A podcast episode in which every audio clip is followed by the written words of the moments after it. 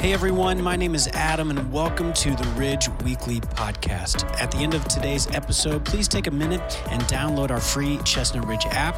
It has all our recent message content and more. You can also head to theridge.church to get information on service times and get info on everything going on here at the Ridge. We hope this podcast will encourage and inspire you as you continue to grow in your relationship with God and others. Well, good morning again. If you're new or newer to the church, my name is Josh Rhodes, and I'm the pastor of ministries. Uh, so good to be able to worship with you and share communion. Today, we're continuing our summer series called Timeline, and we're in week eight. We have two more to go. And if you've missed any in this series, it's been very helpful. I would encourage you to go back and catch up. But today, we're going to be looking at the life of David, a very familiar Bible character that many of you know a lot about. But I'll tell you this week, as I've been studying and preparing, I have seen so many new insights into his life that I really believe we need to hear right now. So glad you guys are here today. Let's take a moment and pray and then we'll jump in. God, thank you for all that we have already experienced today. As Bruce mentioned, in community with you and with each other. Thank you for your word. God, we believe that it is alive, we believe that it is active, and we believe that you want to speak to us through it today. I pray that we would have our ears and our hearts open and ready to apply the truth that you give to us today. We pray these things in the name of Jesus, our Savior. Amen. Like many of you, I had the opportunity to go to camps growing up. Uh, show hands if you're in the room, camp, but some, some kind of camp. So much fun. When I was 9, 10, 11, and 12, I went to a camp called Salt Run Bible Camp in a little town called Brilliant, Ohio, not far from Weirton, West Virginia, up in the panhandle. And if you've been to a camp like this, you know there's typically one girl's dorm, a boy's dorm, a mess hall, a meeting room, and then two of the most disgusting outhouses you've ever seen in your life, right? That is one of these camps, but we loved it. And, and I will tell you that even though it was a, you know, a church kind of Bible camp, um, I did have some other, um, I guess you could call them motivations I found my first girlfriend at that camp at the age of nine. And um, you might laugh, but it was real and it was serious. Um, we played bad, uh, not badminton, but the, uh, the one that spins around, te- tetherball, is that the one? I, I, bought a Twix and I shared it with her, left and right Twix. And at the end of camp, we vowed to be together forever, so we exchanged phone numbers, went home, and would hide with the cordless telephone. That was a thing and would call her. You know, I don't know what nine year olds talked about, but about three weeks later, my mom confronted me with our phone bill and she said, Josh, do you know anything about these long distance phone calls to Martins Ferry, Ohio?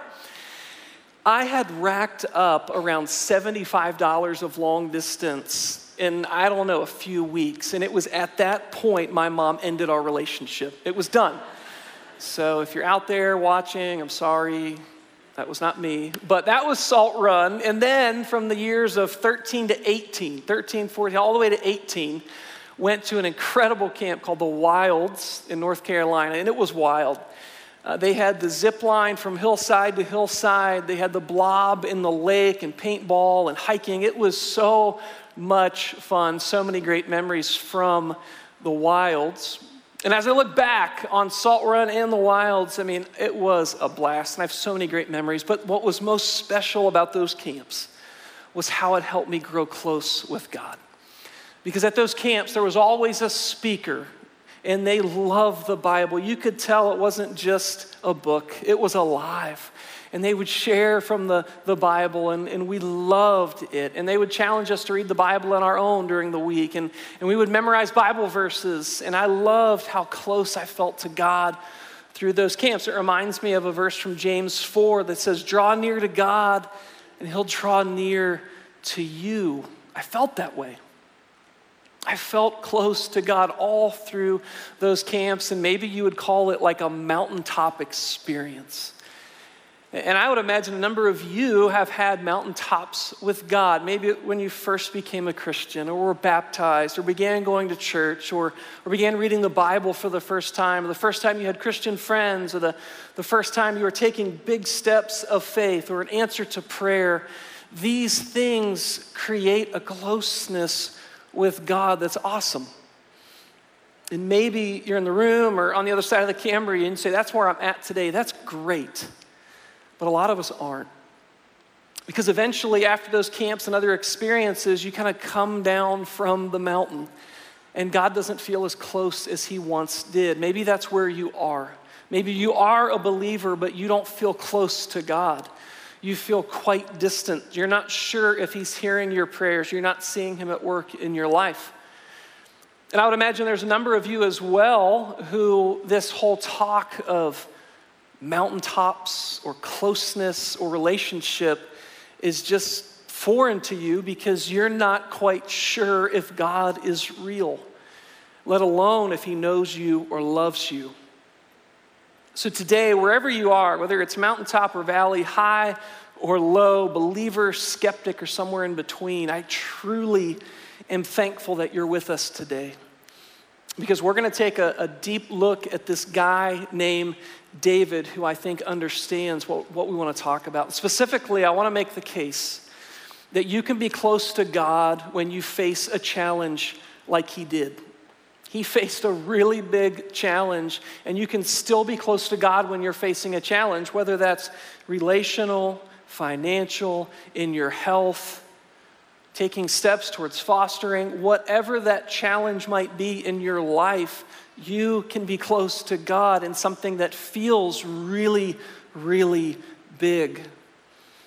You can also be close to God when you fail big time. We're going to see that in David's life. That when you blow it, you lie, you steal, you cheat, whether it's criminal, you lost your reputation, lost a job, lost a relationship, but you did something that you're ashamed of, you wish you could take back. I want to help convince you from God's word today that you can still be close to Him in that. And then finally, you might just say, My life is falling apart. The wheels are coming off. Life as you know it is gone. And you're trying to figure out how can I be close to God in the midst of this? I believe you can. So let's jump into the life of David. We first meet him in 1 Samuel chapter 16, and he is a very familiar character to us. Uh, on our timeline series that we're in, he, he would have been after the Judges, which we talked about last week, and then right at the beginning of the Kings. It would have been 1040 BC to 970 BC. He lived 70 years. In a way that I like to remember where David fits is just 1000 BC is a good marker, which was 1000 years before Christ. So that's where David was. And there is a lot in Scripture about him. In fact, as you might guess, the, the most popular name in the Bible is Jesus. He was mentioned 1,310 times, but David comes in second place with 974. So that's like some Bible trivia you can pull out and look impressive somewhere. I don't know. Moses was number three, by the way. And he's woven all throughout the scripture. And, and as we've talked in this series, there are amazing connections between these Old Testament stories in Jesus, especially with David. Let me give you just a, a few of them quickly. They were both born in Bethlehem, a small little town from the family line of Judah. In fact, David is mentioned in Jesus' genealogy in the very first verse of the New Testament. Matthew 1 1 says, the historical record of Jesus Christ, the son of David, the son of Abraham. They were both 30 years old when they kind of were thrust into the spotlight. David was 30, Jesus was 30 when he began his public ministry. David was a shepherd, and Jesus was called the Good shepherd. David, crowned king at 30, dies in Jerusalem. Jesus begins his ministry at age 30, dies, and is crucified in Jerusalem. And then in Revelation, the Bible says that, the, the, that Jesus is the lion from the tribe of Judah. He's the King of kings, Lord of lords, and his kingdom will have no end.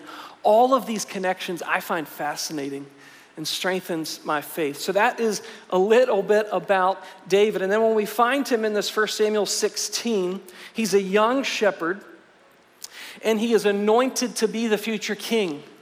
He's described as someone as a man after God's own heart, which keep that in mind because that'll be important for later. Described as someone as a man after God's own heart, so he is anointed and chosen to be the next king after Saul. The other thing from chapter 16 is he was a skilled musician. And King Saul had a lot of problems, and they, they wanted someone to play music for him to soothe him. And David was chosen, brought into Saul's inner circle, and becomes his armor bearer. Now, I, I don't know if you grew up in church or Sunday school or any of that, but at least for me, when I think of David, like young David,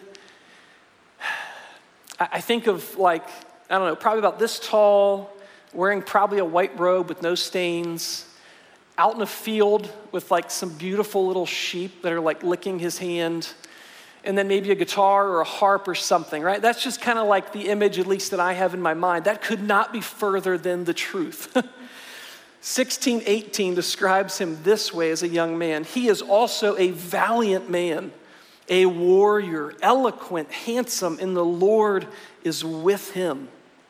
What guy wouldn't want to be described like that? This is young David. He was strong, he was a bad dude. So, from there, let's launch in to the challenge that he faced. 17, verse 3. The Philistines were standing on the hill, and the Israelites were standing on the other hill with a ravine between them. Then a champion named Goliath from Gath came out from the Philistine camp. He was, check this out, nine feet, nine inches tall, and wore a bronze helmet and bronze scale armor that weighed 125 pounds. There was uh, bronze armor on his shins, and a bronze sword was slung between his shoulders. His spear shaft was like a weaver's beam, and the iron point of his spear weighed 15 pounds. He was a warrior. He was strong.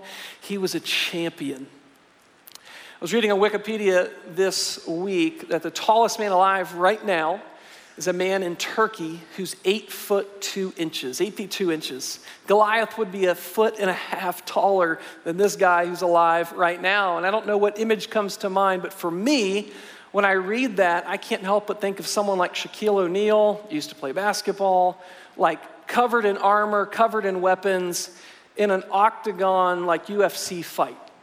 Just a frightening depiction of this real guy. Verse 8 says, He stood and shouted to the Israelite battle formations. Why do you come out to line up in battle formation? He asked them. Am I not a Philistine and are you not servants of Saul? And then he throws down a challenge Choose one of your men and have them come down against me. If he wins in the fight against me and kills me, we'll be your servants. But if I win against him and kill him, then you'll be our servants and serve us. Then the Philistines said, I defy the ranks of Israel today. Send me a man so we can fight each other. When Saul and all Israel heard these words from the Philistine, they lost their courage and were terrified. Cursing Israel, cursing the one true God, and he did this for 40 days. Can you imagine?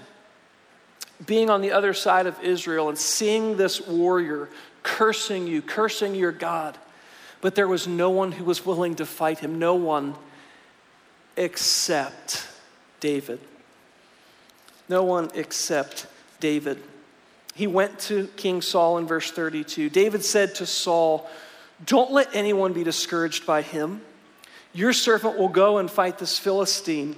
But Saul replied, You can't fight this Philistine. You're just a youth, and he's been a warrior since he was young.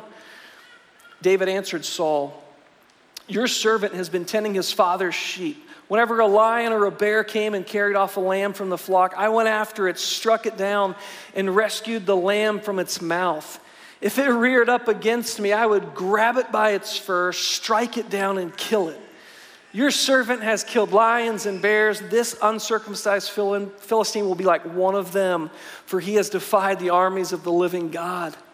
Then David said, The Lord who rescued me from the paw of the lion and the paw of the bear will rescue me from the hand of the Philistine. Saul said to David, Go. and may the Lord be with you. He makes his case to Saul and says, Look, I got this. So Saul, in, in my opinion, is like, All right, good luck, kid. So it says that he begins to put his armor on David and he's piling it on. And David said, I can't walk in this. I'm not used to this. So he told Saul, I'm good. I've got my slingshot. Now, if you've got kids or you can think back to like that little slingshot, my son Levi has one that sometimes gets him in trouble. That's not what we're talking about. We're talking about an ancient weapon that has been used all throughout history, known as a shepherd's sling or a rock sling. And this is what it would probably have looked like.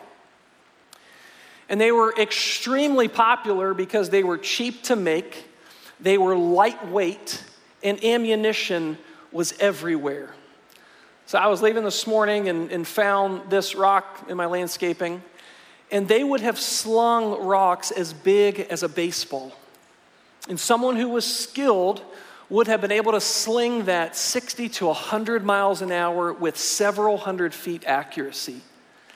So I'm thinking like a Major League Baseball pitcher, you know, throw out a 100 mile an hour strike. That's how fierce. In fact, there was a shepherd sling found in King Tut's tomb who lived about 300 years before David. This, this has been all, used all throughout history, these slings, very fierce, very accurate weapons. So David knew that he had what he needed.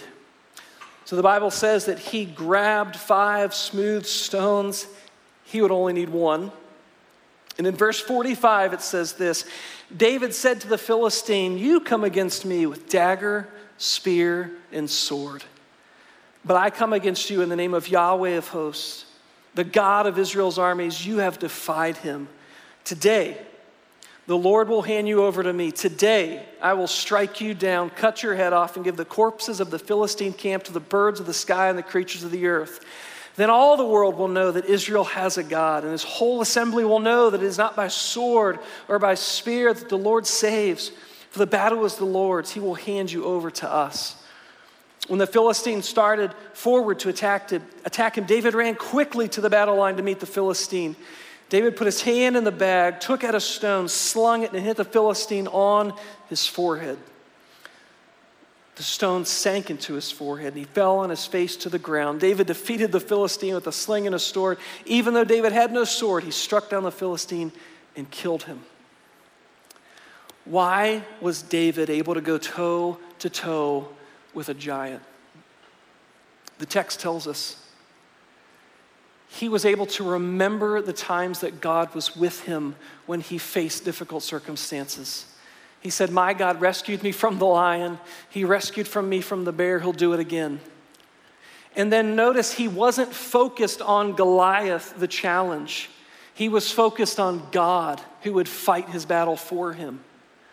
And when we face challenges, which we all do, our tendency is to forget what God has done for us in the past and we also fixate on the problem, which for me produces worry, anxiety, and fear. But when we lift our eyes to God, it will produce peace and courage. So, again, you can be close to God when you face a challenge. You can be close to God when you face a challenge. And you can also be close to God when you fail big time. Now, after David defeated Goliath, he became quickly popular. His fame began to grow with the people, and Saul's hatred began to grow even more. And what we find through the rest of 1 Samuel is just this crazy relationship with King Saul, who was always trying to kill him.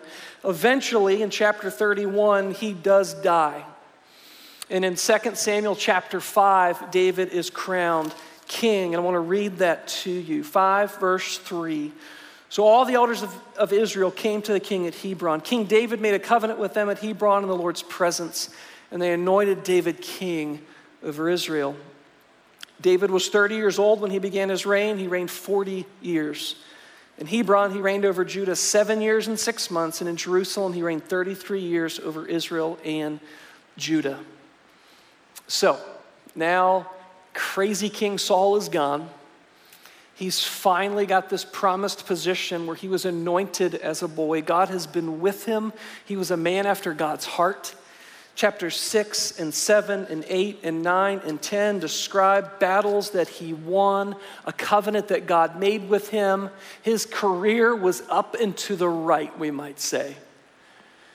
But then in chapter 11, he did what all of us have done he failed. And in his case, he failed big time. Chapter 11, verse 1. In the spring, when kings march out to war, David sent Joab with his officers and all Israel. They destroyed the Ammonites and besieged Rabbah, but David remained in Jerusalem. One evening, David got up from his bed and strolled around the roof of the palace. From the roof, he saw a woman bathing, a very beautiful woman. So David sent someone to inquire about her and reported, This is Bathsheba, daughter of Eliam, the wife of Uriah the Hittite. David sent messengers to get her, and when she came to him, he slept with her. Now, she had just been purifying herself from her uncleanness. Afterwards, she returned home. The woman conceived and sent word to inform David, I am pregnant. So instead of being out to war with his men, he takes a woman who is not his own, abuses her, impregnates her. Now he has to cover it up. So he decides to bring Uriah home from the battle, and he tries to get Uriah to go sleep with his wife to make it look like it was their baby, but Uriah won't do it. He said, I can't sleep with my wife while the men are at war, so David's got to cover it up in the worst way imaginable.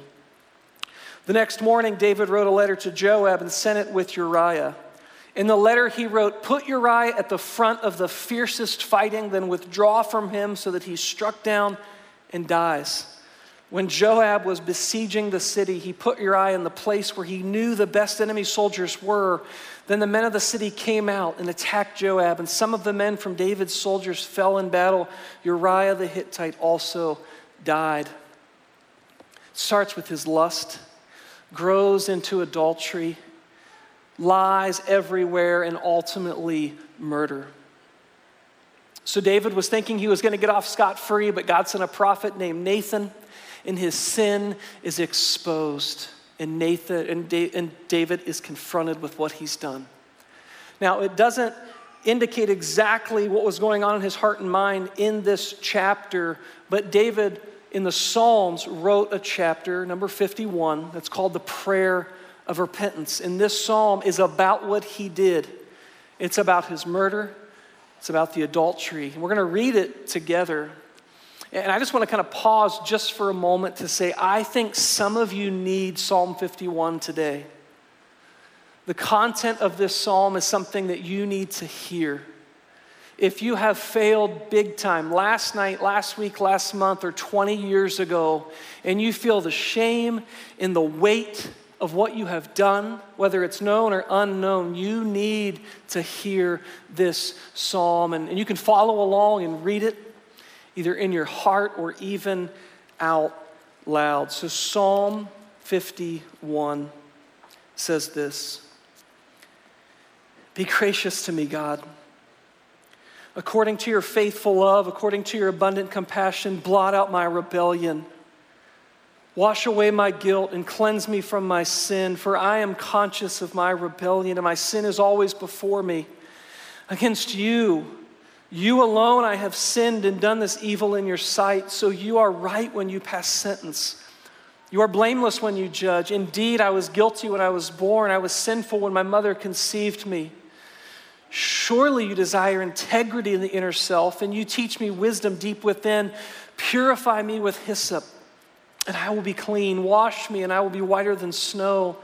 Let me hear joy and gladness. Let the bones you have crushed rejoice. Turn your face away from my sins and blot out my guilt. God, God, please create a clean heart for me and renew a steadfast spirit within me. You hear the brokenness in David's heart. What have I done? Because Uriah, whose wife he took and killed, wasn't just some ordinary guy. He was one of David's mighty men. He was one of his closest soldiers. This would have been a friend who he had killed. And David believed that God would forgive him. David believed that he would be made clean. Like a shirt that has been stained with mud or ink and is just it is just gone. It's like going into the wash loaded with bleach. That shirt comes out clean. David believed that that could happen for him.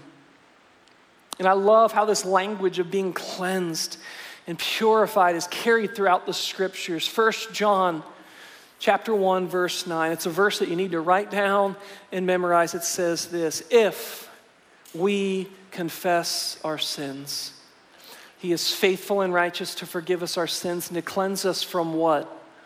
All unrighteousness. No matter what it is. Yes, there's still consequences in this life for our sin. Absolutely. But in terms of God loving you or wanting you or desiring you, He will forgive it all. So, we can be close to God when we face a challenge. We can be close to God when we fail big time. And then finally, we can be close to God when we feel like life is just falling apart. Now, I already mentioned that David was a skilled musician. This was just a gift that God gave him. And God used him to write half of the Psalms. There's 150, and about 75 of them were written by him.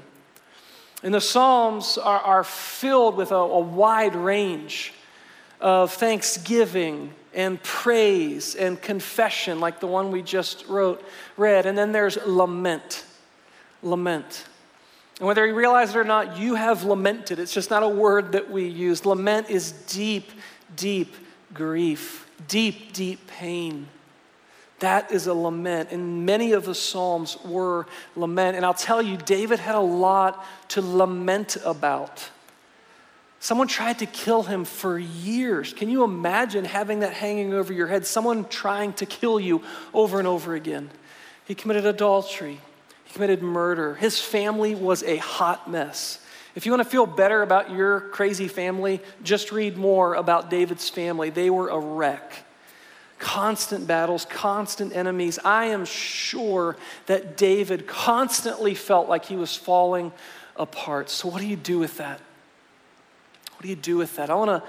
I want to read another psalm, a psalm of lament from David, and it is just so raw. And I love that God doesn't edit his word, he leaves it in there. So, again, I think some of you need this psalm today, this Psalm 6 that God understands your pain. It says this Lord, do not rebuke me in your anger, do not discipline me in your wrath. Be gracious to me, Lord, for I am weak. Do any of you feel weak today? Heal me, Lord, for my bones are shaking. My whole being is shaken with terror. And you, Lord, how long? Turn, Lord, rescue me, save me because of your faithful love. For there is no remembrance of you in death. Who can thank you in Sheol? I am weary from my groaning. With my tears, I dampen my pillow and drench my bed every night. My eyes are swollen from grief. They grow old because of all my enemies. Depart from me, all evildoers, for the Lord has heard the sound of my weeping. The Lord has heard my plea for help. The Lord accepts my prayer. All my enemies will be ashamed and shake with terror. They will turn back and suddenly be disgraced. I hope this psalm gives you confidence that when your life is falling apart, and maybe that's you right now, and it's just you in your pillow, in your bed, or it's you in a car, or it's you wherever, and you are crying and you are in anguish and life as you know is falling apart and you feel like you're at rock bottom, claim what David said. The Lord has heard my plea for help. Now, it doesn't always mean that our circumstances change. It doesn't always thing, mean that things magically get better, but it does mean that the Lord is close to the brokenhearted. You have the King of Kings and the Lord of Lords close and near to you. Now, as we've established, David, though he would lament, would also be quick to praise. And together today, in the room and on the other side of that camera, We're going to collectively praise God together because I can't think of a better response when we're facing challenges and we fail and we're falling apart to praise Him. And we're going to sing a song called I Exalt Thee. It's simple, but it is so beautiful. And this word exalt is found throughout David's Psalms, and, and one of them is Psalm 145. It says this I exalt you, my God and King, and I praise your name forever and ever. I will praise you every day. Not on the good days, not on the bad days. I will praise you every day. I will honor, I will honor your great name. And that's what I want us to do this morning. Whether you're on that mountaintop or you're in a valley facing a challenge, you have failed or you're falling apart, I want us to exalt the name of our God. And that word simply means to lift up, to elevate, to raise up the name of our great God. Let's exalt him together.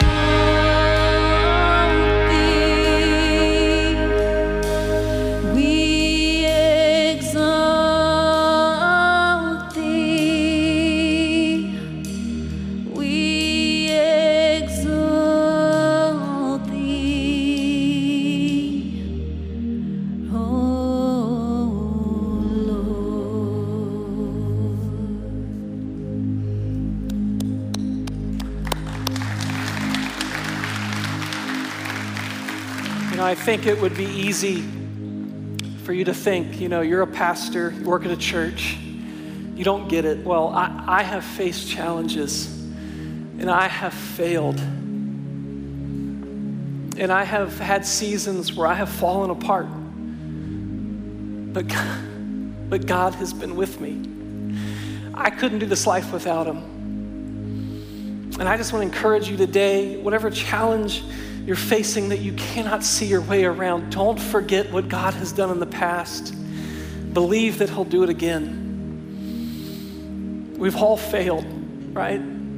This is a great place to be if you fail because we're in the same boat. He will forgive, He will renew, He will restore. And if you feel like you're falling apart today, man, lift Him up. Don't, don't look at the problems and the circumstances. Keep your eyes fixed on Him. And today, if you'd say, Josh, all of this sounds great, but I don't feel close to God at all because I don't think I know Him. Well, as Bruce pointed out in communion, Jesus came for you. He paid the full penalty of your sins, and the only response God is looking for is faith. Call out to Him. Say, God, I need you. I'm a sinner. I believe what Jesus did for me and you'll be brought into the family of God. Let's pray together. God, we exalt thee. We lift your name high. God, we are broken and we are in need of you. God, I, I cherish stories like David. You don't edit your word. You, you remind us that all people are messy and that life is hard. But God, just like David, you are there. You are there in our challenges, you are there in our failure, and you are there when there is no one else to turn to. Expand our faith, God. Keep our eyes fixed on you, the exalted one. In the name of Jesus, our Savior, we pray. Amen. Thanks for listening to the Ridge Weekly Podcast. If you'd like to hear more messages now, you can check out our past series at theridge.church slash messages or download the free Ridge app. Thanks again for listening, and we will see you next time.